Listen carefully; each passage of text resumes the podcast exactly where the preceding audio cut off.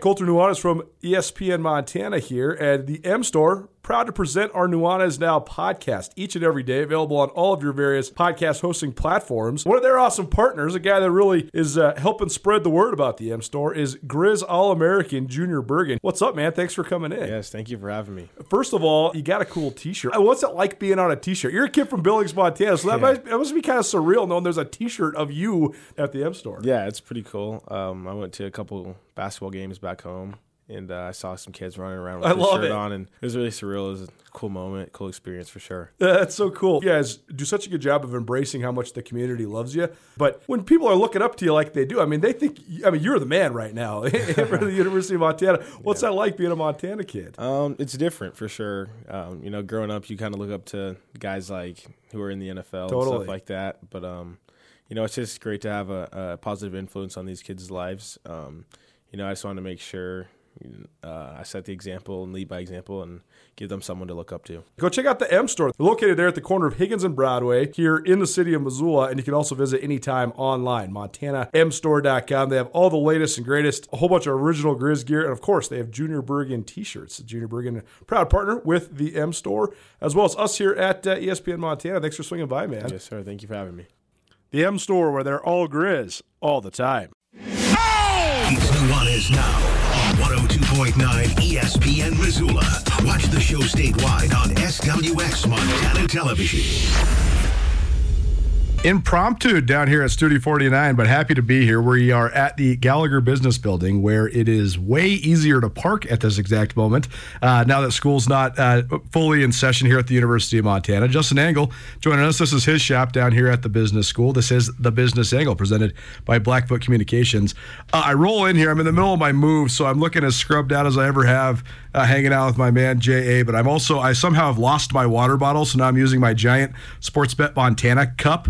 I was thinking of this as I was carrying this thing in here. I was thinking about um, how, as a big time sports fan, I've been hearing about sports gambling sort of this, as this fringe, mysterious thing that only happens in Las Vegas and like No with the mafia, right? Yeah. And you know, you're hearing about point point spreads and point shaving, and you're hearing about all these different things, and you're hearing about. Um, does yours just go out in one ear too? Yeah, that was bizarre. Oh, there we go. Maybe. Yep. Oh, there we go. But the cord must have just hit. Uh, okay. Do you want to just reset? No, no, that's, that's good. I, can Okay. pick up right where I left off. Um, and most of what you thought and were taught as a sports fan as a kid all through the 20th century was pretty much that sports gambling is bad and that's the way to get banned from Right. your sport for life and that's pretty much all the knowledge i had of it Pete Rose was. and know, now here I am, and we're very happy to be partners with Sportsbet Montana. This is nothing against uh, them; they are very good people. They're just hardworking Montanans that are just you know trying to provide a service. Uh, it has become so unbelievably normalized so fast. Like I Mm-hmm. remember when it was about to be, we were thinking, "Oh man, Skyline Sports, we got to get a some sort of betting writer or some sort of whatever." Now it's just a windfall. It is unbelievable. There's so much content. There's so much normalization to it. So many people are doing it. I, I don't know. I was just thinking about this as we rolled in here because we've talked about that a lot on the business angle. it is interesting when you have one of these markets that is prohibited, but for which there is incredible demand demand for the product. Right. That once the regulatory regime changes, there's a flood into the marketplace. I mean, I don't want to necessarily draw the analogy between the cannabis market and sports betting. Sure. However, they're similar in the sense that they're both activities that the public really likes to engage in. For sure. And so there's a lot of demand. And, you know, once it was deregulated or, or legalized, so to speak, you know, now you see cannabis shops all over the place. For sure. And the people working there are excited to be there. That's right, really yeah. excited about their business and their product. And I think you see some of the same thing in the sports betting markets. You know, there's there's a market to be served there. And there'll probably be some sort of a shakeout period, like a lot of new entrants into the market will, will overcrowd the space. And then the, the players that kind of have the legitimate, not the legitimate, but the uh, sound business models and business practices and financial kind of um, uh, good sense will will emerge as the winners, and then some will go by the wayside. It's sort of a normal shakeout uh, business cycle. The, the political side of it aside, the cultural normalization side of it aside, this is a purest business question. We don't have to spend any more time than just directly on it. Uh, are you surprised with how many dispensaries there are in Missoula that uh, is that sustainable. I've been fascinated by this because it certainly is a, a cash crop. There's certainly money to be made in marijuana, both recreational and medical. But it's also just astounding to me that there's more dispensaries than there is. I mean, there's as many as casinos and bars, if not more, even though it's only been legal for a couple years. Yeah, I mean, I, I don't really have a view on the overall number and what that number should or will eventually be. I would. My sense is that it's probably a little bit overcrowded at the moment. Sure. And, and, and like I just mentioned, that there'll be some sort of shakeout phase. Right. Um, it also depends on the price of the underlying product as well, like Sure. cannabis prices in the cannabis market. Will there be an oversupply of the raw material? And- Right. And, how susceptible is that product to, um, you know, the agricultural cycles and what are the costs of their inputs, whether it's energy, et, et cetera. So there, there, there is some volatility there. On the same token, you know, Missoula every time a new brewery opens up, I think, how on earth can this community sustain another brewery? And that place is jammed and continues to be jammed. It's so amazing. I think we have a lot of capacity for our uh, for our recreational vices, so to speak. It, it is so true. I, I always think the shelf life of a brewery is so interesting because Missoulians are so great in that they love anything local and anything new. So if you have a new local business, people will try it for Sure, sure. yeah. And it'll take a year or year and a half before everybody gets around to trying it. Then it's a matter of then maintaining them. But you have like a four year window to actually make it happen because you're going to have so much just auxiliary traffic of just trying it. That's true. People do like the new thing here in town. That's true. and, and which is which speaks uh, volumes about the spirit of this community. That's one of the reasons I love it. the business angle here on the University of Montana campus, coming to you from Studio 49. One other thing uh, we must acknowledge before we get into a conversation: uh, if you're if you're keeping track, loyal listener, you know we do this every other week, but we were on last week because we had a ton to get to, including the merger between the LIV Tour and the PGA Tour. Well, then uh, we talked a little bit about. Of course, conference realignment, like we talk about frequently, and all the things that go into it, especially from a business and monetization standpoint. Uh, San Diego State, though, has made a declaration since the last business angle that they will uh, move on and move out of the Mountain West.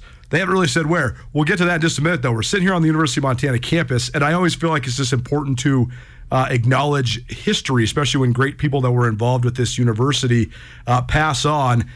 Jim Brandenburg is a uh, sort of the, the the forgotten member of the coaching tree at the University of Montana because he was Judd Heathcote's assistant all through the 70s. Mm. He took over for Heathcote for two years.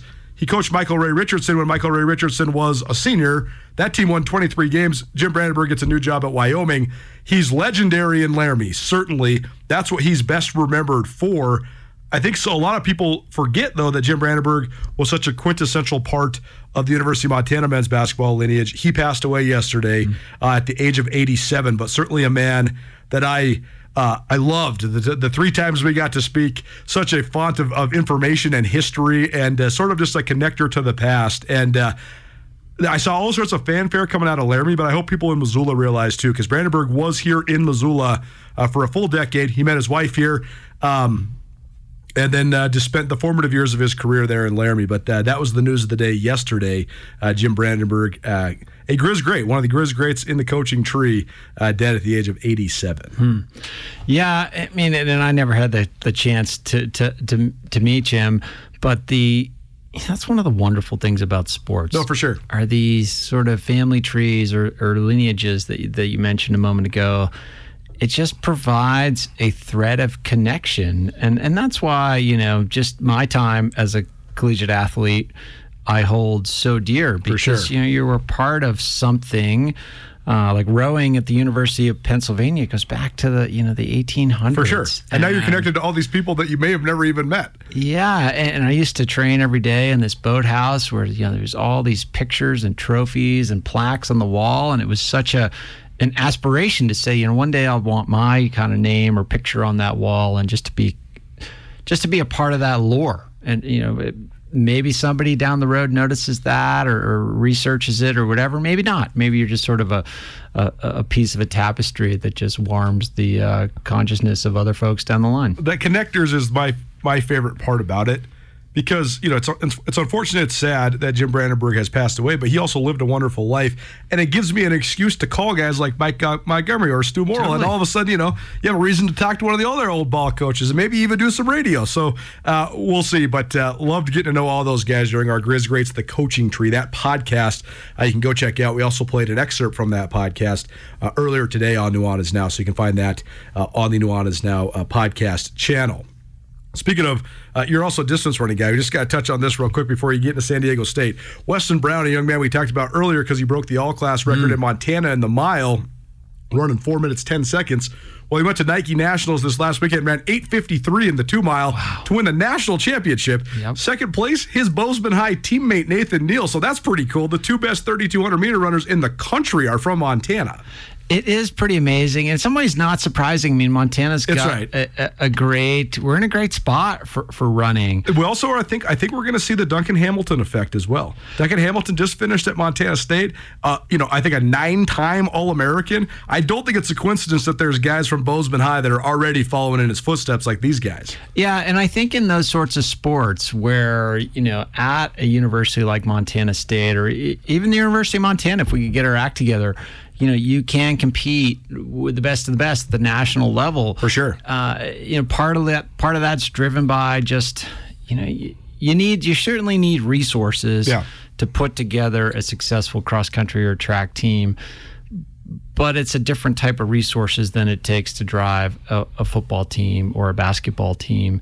And it's also tied to an individual level sport For sure. too. So that that ha- that presents different dynamics. And i think the state of montana in particular has the capacity to, to develop um, tremendous talent in distance running. Um, the climate is great for it. The terrain is great for it. We have altitude, but not too much altitude so that it slows down your ability to, to train and race at the speeds you need to do to develop. Um, so yeah, I think I think the there's a lot of potential here. I, I think that new uh, head track coach uh, at the University of Montana understands that as well. Doug Fraley has put a high priority on recruiting distance runners. Part of that's because the cross country program became such a mess at the University of Montana, and it was really unfortunate. But he's had a couple really good gets the last couple years since taking over. Most recently, Henry Ballinger from Helena High is one of the best distance runners in the state of Montana. I mean, he was in that top three grouping with those other two guys we just talked about, Weston Neal, uh, or excuse me, Weston Brown and Nathan Neal. Uh, but they also got several guys from Hamilton State Championship cross country team a couple uh, years ago. And, and that's the other thing is if you're you can you can rebuild the ranks, especially the foundation of your roster in track and field with kids from Montana, with kids from right down the road, because there's you know. That's why we talk about it a lot on here on Nuanez Now. I think the most translatable sport for Montana high school kids right now is track and field. They can they can go do it at a high Division One level across the country. So if you're getting guys that are good in Montana, you can rebuild the ranks pretty quickly. And you don't. I mean, there certainly is a team dynamic that is critical. I mean, you put yourself in a pool sure. of talented, motivated, For like-minded folks. For sure. it's going to drive your success. I mean, those the, the steeplechase guys at Bozeman talk about it all the time. They went one, two, three, six in the Yeah. at the conference meet, and they they said this is our team. We had a team strategy. They ran it like a cross country race, so they could all place.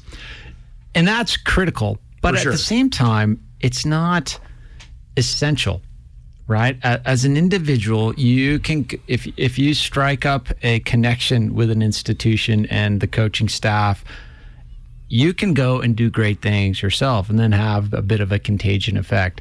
Yes. So it, you, it's not like you know being the only talented person on a basketball team. You're just going to wallow in despair. You can have an incredible career as a standout individual at the college level. It's certainly more difficult, but it can, I think, propel a level of success. Um, probably quicker. You're probably able to turn a program around with with a few key gets on the recruiting side and a few key results that will uh, turn some heads and get some other folks um, that want to be involved. Nuanez now ESPN Radio. It's the business angle presented by Blackfoot Communications. Blackfoot Communications helps connect small rural communities across Montana. To find out how Blackfoot Communications can help connect you, your neighbors, your rural community, and your small business, visit goblackfoot.com. Uh, all right, now to the meat of it. We buried the lead. The uh, San Diego State has penned a letter basically to the Mountain West expressing its intent to resign from the conference. I've never really actually heard of this. Usually, they say we're leaving, we're going here. They're just saying we're leaving. We don't know where we're going, but we're absolutely leaving. Part of this is because there's some sort of bylaw. Uh, I, I guess it would be in the uh, member conference distribution payment plan, uh, and by June 30th, they need to leave, which that's next Friday, so 10 days from now. Uh, if the yeah, notice like if they didn't notify, they would have some penalty, like seventeen million it bucks. or doubles, right? Yeah. So basically, they're either going to get paid out seventeen million, Sure. or they're going to have to pay thirty-four million. So they got to. Excuse me, that, that's that's incorrect. They're going to have to pay though their their share. So they have. It's either seventeen million or thirty-four million dollar Right. cost for San Diego State. Either way. Uh, Big numbers, but the Aztecs must have something in the mix. Yeah, you'd think they'd have options. The Pac 12 being the most bantered about option, particularly with USC and UCLA leaving. Mm-hmm. That conference needs to fill that void, both in terms of balancing its schedule, but also in terms of its draw. And, you know, San Diego State's an, an interesting program. It's a big school For sure. and it, it you know it's not a f- necessarily a flash in the pan with just basketball i mean they've had quite a bit of success in, in football over Th- the years They've been good for sure. yeah and, and back was it Marshall Faulk that went to For sure. san diego state and they were a bowl caliber team and they've been bowl caliber team uh, under Rocky Long Re- recently as well. They've been pretty good until Rocky Long's retirement, and uh, Bobby Hauck was in the mix there when Rocky Right. Long retired. But but San Diego State certainly has, I would say, an above average football program and one with a Pac-12 moniker that could take a big jump just because of the campus in San Diego and just sort of the amenities outside of just the football program too. Yeah, and if you think of a school like Washington State being able to survive in the Pac-12 and occasionally put up um, a strong football team, and the, their basketball team has made a run on occasion, San Diego State. Certainly, I would think recruiting is probably going to be easier to get folks to San Diego than it is to Pullman. No, no doubt. Um, and they have the resources, they have access to a larger media market. Um, so while San Diego State was perhaps considered a mid major when put in the context of its run deep, deep into the NCAA tournament, I, I don't think they're as small a program Right. as the as the public sort of conceives it to be. Well, uh, this being the business angle, we talk about business and scaling all the time. Yeah. This is one of the things I, I hear pushback from people always saying, well, if the Grizz or the Cats moved up, they would get killed. In this iteration, that they would, but you're scaling your business. So can you're you're basically you're saying we're going to have more resources available, better players are going to be available Yeah. because of our FBS moniker, because we have more scholarships. It's a similar deal here. A, a kid might be getting recruited by Stanford and Cal and UCLA and San Diego State. And they picked the Pac 12 schools because they're Pac 12 schools. Well, now San Diego State's a Pac 12 school. So you're elevating sort of your status here. San Diego State's going to forfeit this money to leave the Mountain West in exchange for probably 10 times as much money over the next two years. Then you can all of a sudden accelerate all your programs. So it's not just a move up in this iteration. Everybody has an opportunity to sort of maximize those extra resources and get better. Yeah, I think that's right. And I think when we think about scaling in the business world, we think about a couple of things. The first being as you grow, do your costs grow at the same rate Right, your right. production grows? If your costs are growing at a lower rate than your production, you're going to get the benefits of scale, right? Because you can produce more and more at not necessarily the same escalation rate of cost. So over time, as you produce more and more, you'll increase your margin, right? So there are benefits to scale. At the same time, thinking about what is the total addressable market? Like, what is the maximum number of customers that we could address in our business who will find our value proposition compelling? When you're thinking, when you're trying to apply that reasoning to a college athletic program, I think you use some of the, the right concepts there. It's like, how big could our fan base be? How much reach could we have in a media market? And on the, the supply side, how much of a draw to recruits could we be? For sure. I think for the Montana schools, there are some kind of I don't want to say firm, but but pretty firm caps to those concepts. For sure. Right? There's not as much a total it's it's pretty clear there's not as much of a total addressable market for the Montana programs as there is a program in Southern California in the San Diego major media market. Right. And access to all those other schools in close proximity. So the the resources to grow and the resources to sort of fuel a growth and exposure that aren't as related to aren't linearly the, related to the costs to doing so. Right. There's a ton of potential there, um, and it's it's a totally different scenario than what we face here in Montana. The, the the one tie that binds, the one parallel though, is the TV money because that's so interesting to me. You're talking about cost benefit analysis, right? Being on television is probably going to be the same cost in terms of infrastructure at a school, no matter which trucks are pulling up, whether it's Root Sports or SWX Yeah. or ESPN or CBS, right? Uh, but then the earning potential is just exponentially greater the higher the level you go. And I think that's the one parallel between the Montana schools and San Diego State is that if Montana and Montana State were somehow to get into a a league with a TV deal, now you're actually making money off TV. Right now, they're not making hardly any money off Right. TV. San Diego State making the Mountain West payout for TV, so that's six to eight million. But if they get into the Pac-12 network, now you're talking 25 million. So mm-hmm. you've you've grown five times in your actual revenue generation without adding extra cost. That that's what you're kind of talking about in terms of the the benefits. Yeah, exactly. And you might have some comment on this. I mean, you mentioned a moment ago that the the sort of infrastructure costs to serving the needs of a of a TV broadcaster are similar. However, I would assume that when it comes time to um, make decisions about what what games get covered and what games don't get broadcast, um, you know, journalists and the editor editors and the program managers and all these decision makers that allocate resources they have to have some eye to the amenities that are presented to their people when they sure. arrive and how For well sure. their people are accommodated and taken care of and how just easy it is to produce a piece of content that's compelling what's the what's the viewer experience how does that uh, you know how does that gym or stadium render to a uh, television broadcast those things have to matter at the margin and so you know, while the infrastructural costs might not be the same, getting into those bigger, or, or they might sort of conceptually be the same, as you kind of scale into a bigger market, you're going to have more resources coming back at you to make those sorts of investments. is totally true. How much, it, sort of the the the the jockeying to get on TV used Yeah. to be such a big thing, and, and then when the Big East sort of exploded in basketball, and all of a sudden they're on multiple TV networks, that that was sort of a uh, landmark moment in television. Now they're still jockeying to be on the national games. Like you know, the SEC has this has excuse me, CBS has the SEC contract. But only two SEC games are on actual national Right. TV every week. But everybody else is on. What's sort of the give and take there? Because it used to be if you weren't on national TV, you weren't on TV. Now, if you're not on national TV, well, you can still be on regional TV, and then you can still be on the conference channel, and then you can still be on your own stream. So uh, it's sort of just like a new pecking order of, of being able to, your everybody be able to see it. Yeah, I mean, this is a dynamic that I don't think we fully understand yet, right? Like there's there's there's the general trend of cord cutting. Yes. right? And that was sort of accelerated by the pandemic. And as people cut the cord, you know, their, their consumption of just regular cable obviously goes down. And so that sort of int- incidental exposure effect of, hey, this is the game that's on. I guess I'll watch that. Right. That effect will probably, you know, will go away to some For sure. degree.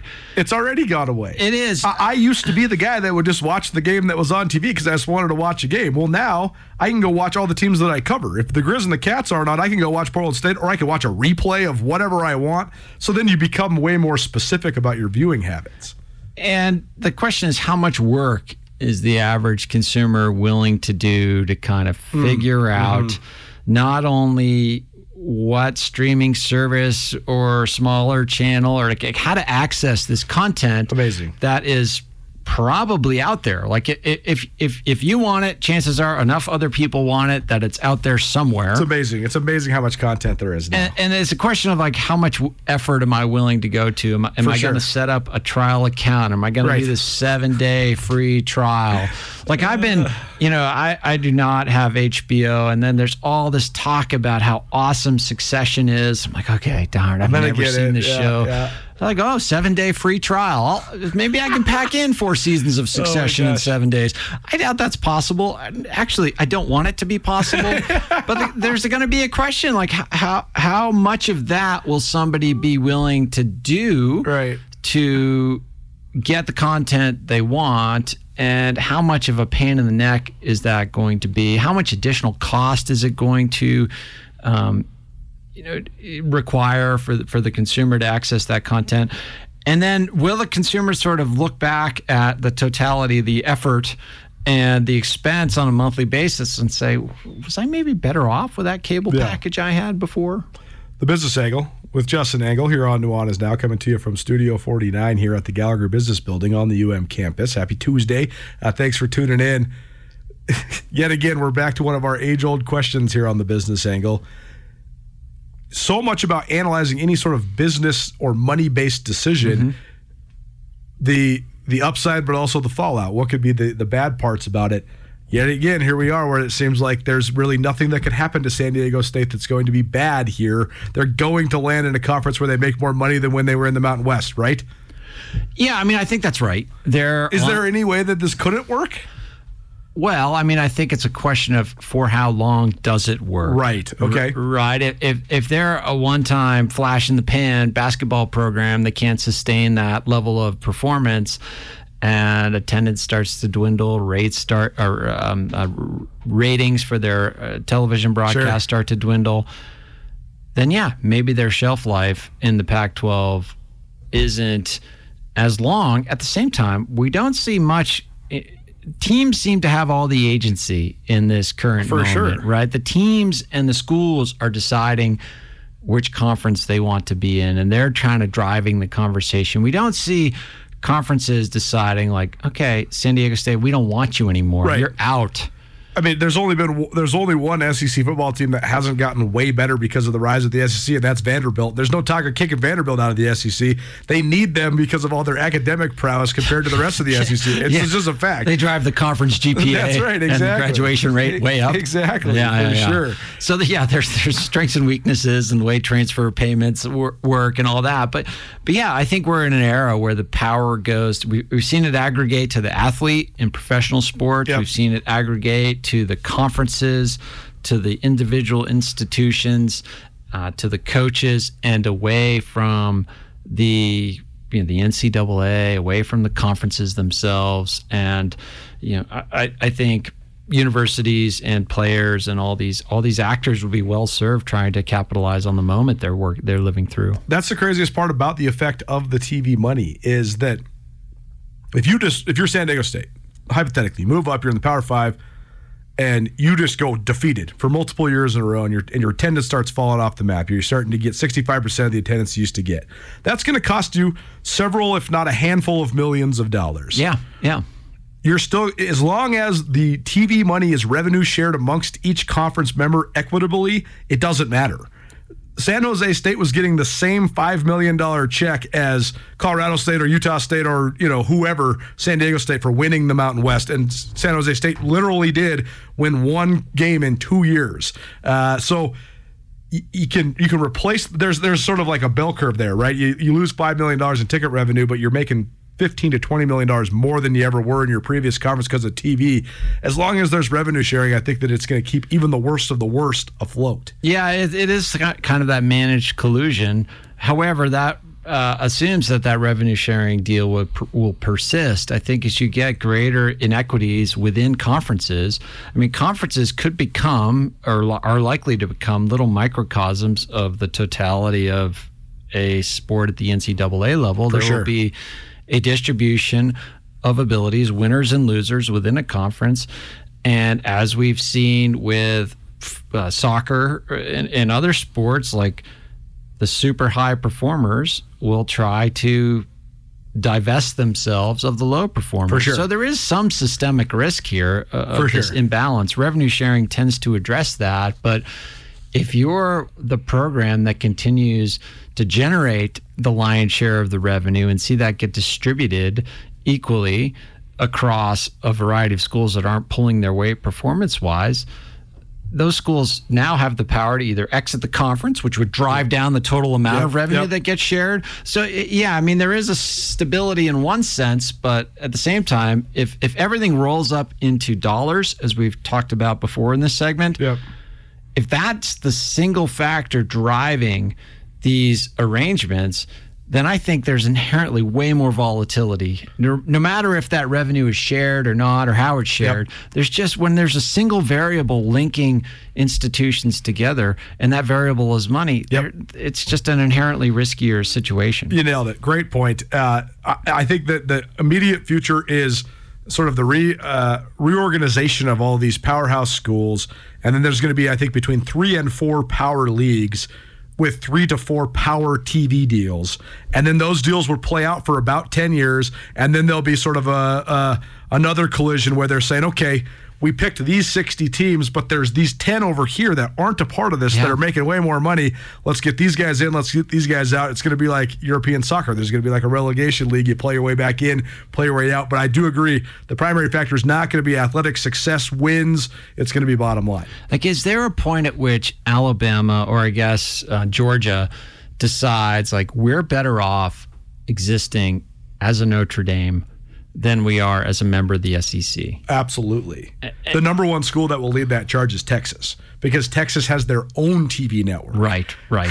Texas doesn't even need to be a part of the Big 12 network. They're making $50 million by themselves because mm-hmm. people in Texas are so nuts for the Longhorns. They'll stream women's volleyball, they'll stream whatever sport there is, they'll watch it on the Longhorn network. Yeah, and that might be a case study. Is that Yeah, you know sure. how much do they need the conference, and, and and if they don't need it, they might go the way of Yeah. an independent. I, there, there is one dynamic there, though, that's. Uh, Texas has been doing this long enough that if other schools could do it, they would do it, and Oh, they totally. they haven't because Texas really is that that unique. I think I do think they're the only school in the country that could actually do that. Yeah, well, Notre Dame could probably do Notre Dame it, could. and- Notre Dame for sure could. And there's, you know, will there be a collection of 10, 5, 10 of these sorts of schools that just divest themselves completely of the current infrastructure and decide, you know, we don't care if we win your national championship or not. We're going to kind of make up our own thing and just do that thing. And it, it's power play. But at the end of the day, if money is the only thing driving all of this stuff, I think that's a more likely reality. Welcome to America, baby, where Yeah. money is the only thing driving anything these days. It's funny to think, though, Notre Dame was actually like the original team with their own TV network because they had the exclusive agreement with NBC when no one else had exclusive agreements with anybody. That's why Notre Dame's brand is so huge. Right. They basically had the Notre Dame broadcasting channel for like 50 years before anybody else did. Nuanez Now, ESPN Radio, uh, SWX Montana Television, and the ESPN MT app. The Business Angle with Justin Angle. Thanks for being here, man. Good one. My pleasure. Thank you.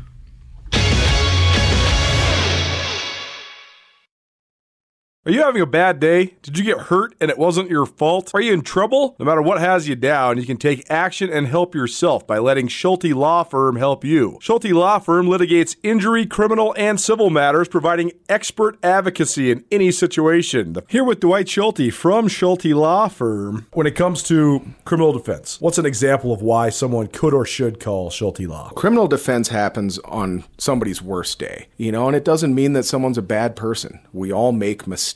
We all make choices that maybe aren't the best choice, and that can lead to dramatic consequences in somebody's life. So we're really focusing on personal injury and criminal defense. We do a lot of different areas of the law, though. We have a strong background in real estate. Um, we handle family law for clients, ton of mediations. The ultimate reality is is that people have bad days, and that's when you need our help. That's when you need to call Schulte Law Firm because we know the players, we know the game. We can put people in the best position to achieve the outcome they want. If you've had a bad day, visit jschultelaw.com.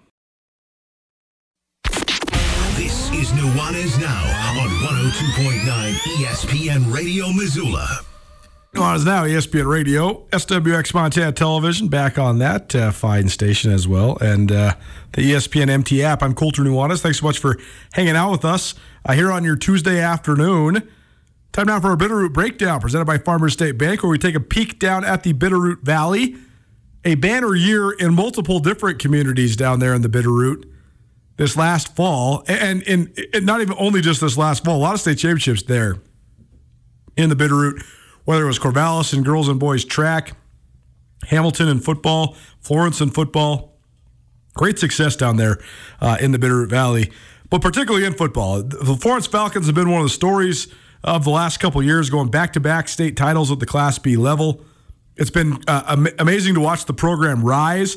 Florence was so poor for so long, and uh, Pat Duchien Sr.'s really got it rolling. And then once his son, Pat Duchien Jr., came of age, now all of a sudden you got a D1 quarterback playing Class B, surrounded by a bunch of other great athletes. I mean, they've had three D1 kids come out of Florence in the last uh, couple years when, when you count Ethan Abbott, who was a redshirt freshman at Montana State last year, Pat Duchien, uh, who's headed to MSU now this upcoming year, and Jonathan Lumen, who also is headed to the Bobcats, a big offensive lineman.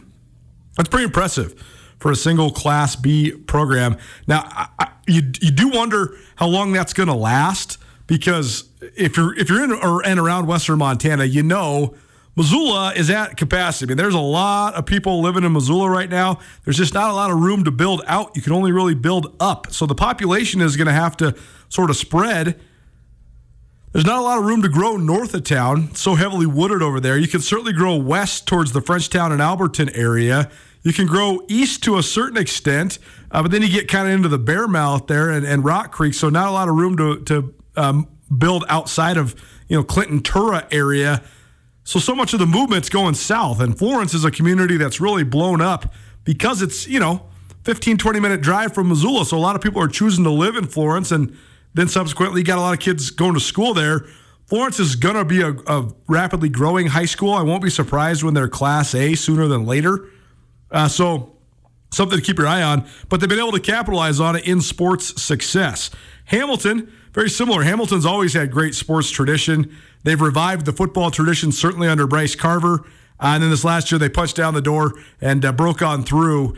And uh, after so much playoff success, they got a Class A state championship. So really impressive there as well. So in terms of our Bitterroot breakdown today, there was a couple young men that played in the East West. There was actually a variety of young men from the Bitterroot Valley in the East West Shrine game, but a couple of them that really stood out. Pat Duchien, who was headed to MSU, he threw a couple touchdowns in this game, and then Eli Taylor from Hamilton, Montana, he was a guy who caught one of the touchdowns. We'll start with the former Florence Falcons quarterback. Pat Duchien's joined us on this show several times, but uh, never actually met him in person until this one.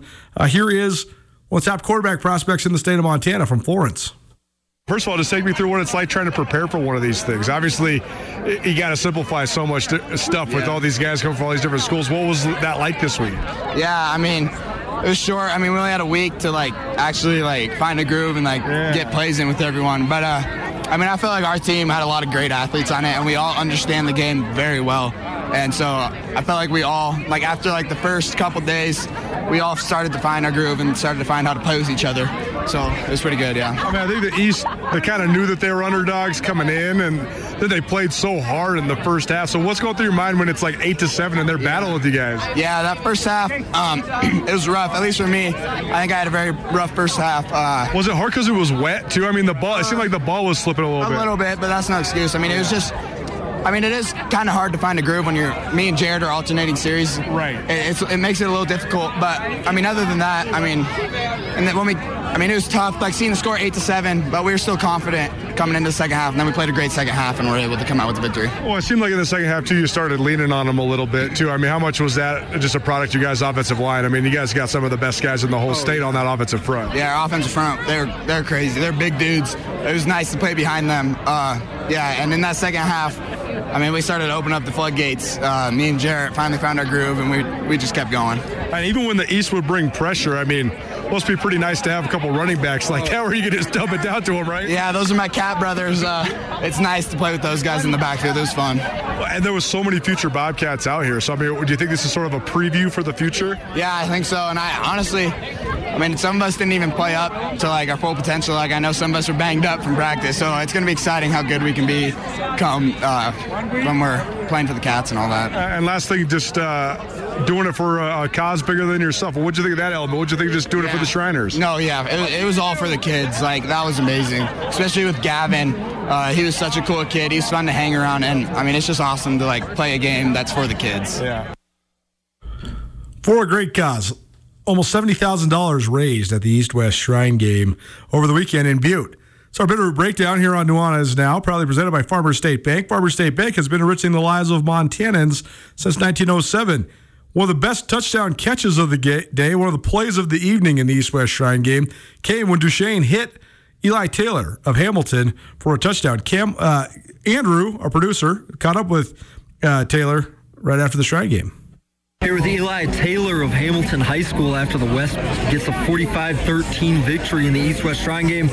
Big touchdown catch for Eli in the third quarter. Eli, just take me through that play that you caught the touchdown on. It was kind of like a mesh route between me and my tight end, and was, I heard it was a broken down play with our quarterback, and I was just lucky enough to have such a talented quarterback to make a play, and he found me in the back of the end zone. Talk to me just about the experience of, of playing in this game, and not only that, but, but winning so convincingly. It's definitely something special. It's not like every high school football game. It's one week you get a bond with a bunch of guys you don't really know, and you, it's a time you're gonna have like a, a time of your life, pretty much. And that touchdown experience, it was definitely one of my most memorable touchdowns I'll have all throughout my high school. Have you processed the emotions yet of, uh, you know, this is the last game in your high school career? I haven't yet, but I'm glad this was the way to go out with the West beating the East. uh, I mean, what's been like your favorite part about this experience? Like when you think back on just what this week has meant to you? I would say definitely bonding with a bunch of guys I don't really know, but I've played against, and just getting to know them and becoming one family. And to take home the trophy of West is the best. It was something special you've had such a memorable high school career, like you know, state title and so many touchdown catches and playoff runs. Like, how special is it to just be able to end it this way with a win and a touchdown catch in this game? It was, it's definitely special. I didn't end my high school career at Hamilton with a win, but to be able to finish out with a win is something special, especially for such a history game like this when it's the biggest shrine game in all of USA, it's, it's definitely special, especially to catch that touchdown. Eli Taylor, Hamilton wide receiver with a big touchdown catch in the third quarter of the shrine game. Eli, do you know what the next steps are for you? Do you know where you're going next year? Uh, I haven't really decided where I'm going yet next year. I'm going to play basketball, track, or football. I haven't decided. Eli Taylor from Hamilton High School. I misspoke there. Hamilton, the state champions two falls ago, 2021. Last year, of course, the state champions from uh, Fergus High School there in Lewistown, Montana. But either way, the uh, the Broncs have been perennial power. I mean, basically in the Final Four, I think six years in a row at the Class A level. Played for uh, at least two, maybe three state championships, and then they won the state championship in 2021. And uh, Eli Taylor, certainly a, a, part of that. It's our Bitterroot Breakdown presented by Farmer State Bank. Farmer State Bank, enriching the lives of Montanans since 1907. I have some random musings for Andrew. We'll get to as many as we can on the other side. Keep it right here, ESPN Radio. At Jewelry Design Center, they can make anything you desire. We have branded jewelry that you'll see across the world and the country. And you have full access to our full manufacturing shop. You can look in the case. You don't have to start out designing something. You can see anything that we have in the case that customize it for your personal experience. Jewelry Design Center now open in Missoula at 2501 Brook Street across from the Montana Club. Jewelry Design Center, your jeweler for life. One, two, three. is now on ESPN Radio.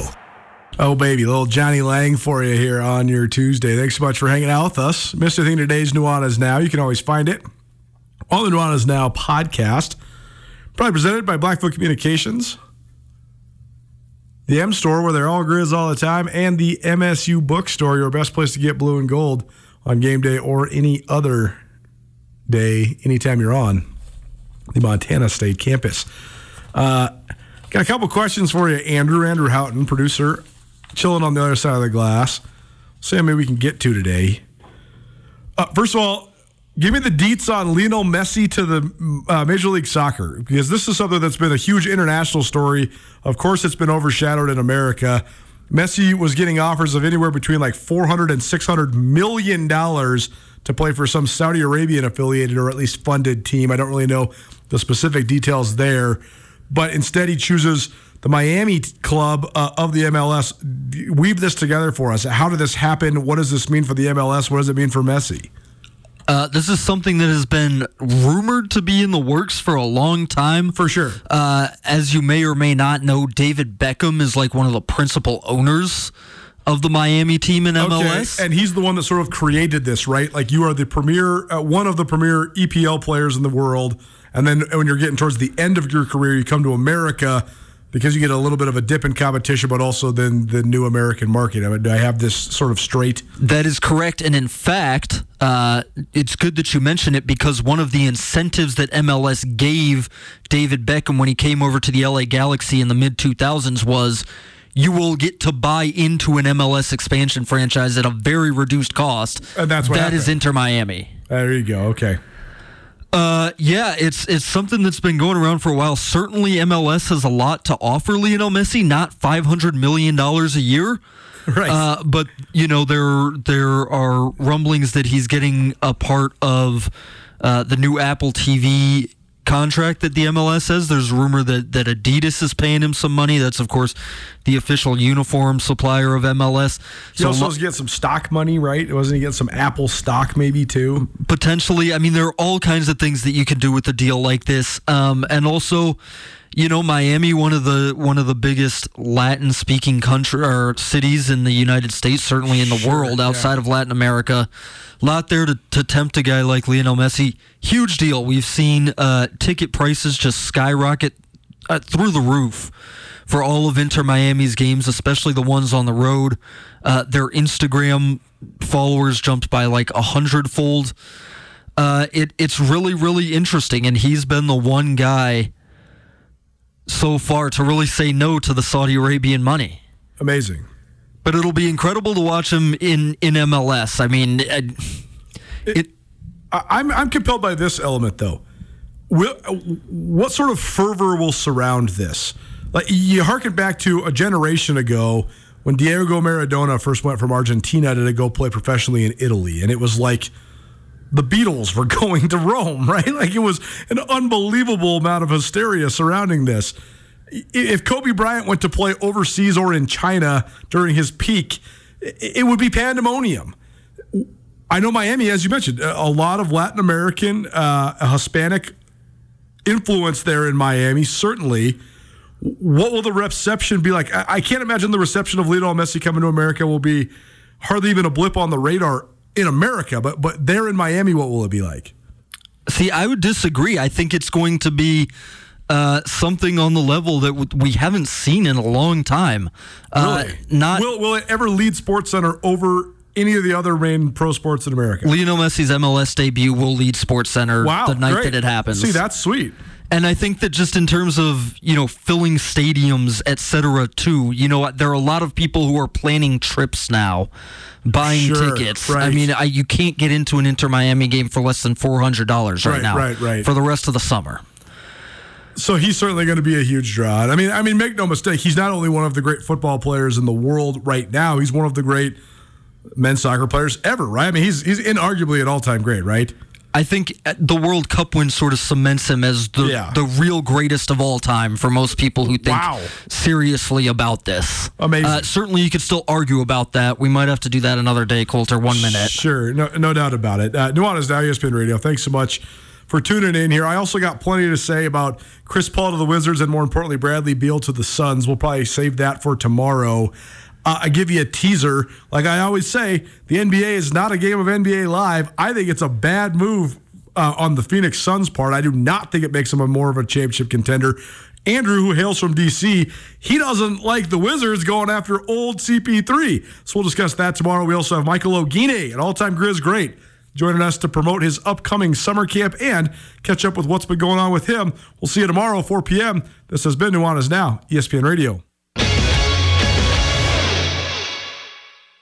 It's finally starting to feel like winter around here, and if you need some nice winter gear, how about the fine folks at Sitka? They make awesome winter clothes, and they sell custom Bobcat Sitka gear at the MSU bookstore. You can shop online anytime at msubookstore.org, or of course, you can check out the MSU bookstore live and in person there on the Montana State campus. They also have some graduation regalia back in order there at the MSU bookstore. They have an awesome American Indian Council selection as well. Visit on campus anytime you need blue and gold, or visit online anytime, anywhere. MSUbookstore.org. MSU Bookstore, your best place for blue and gold on game day or any other day, located there on the Montana State campus.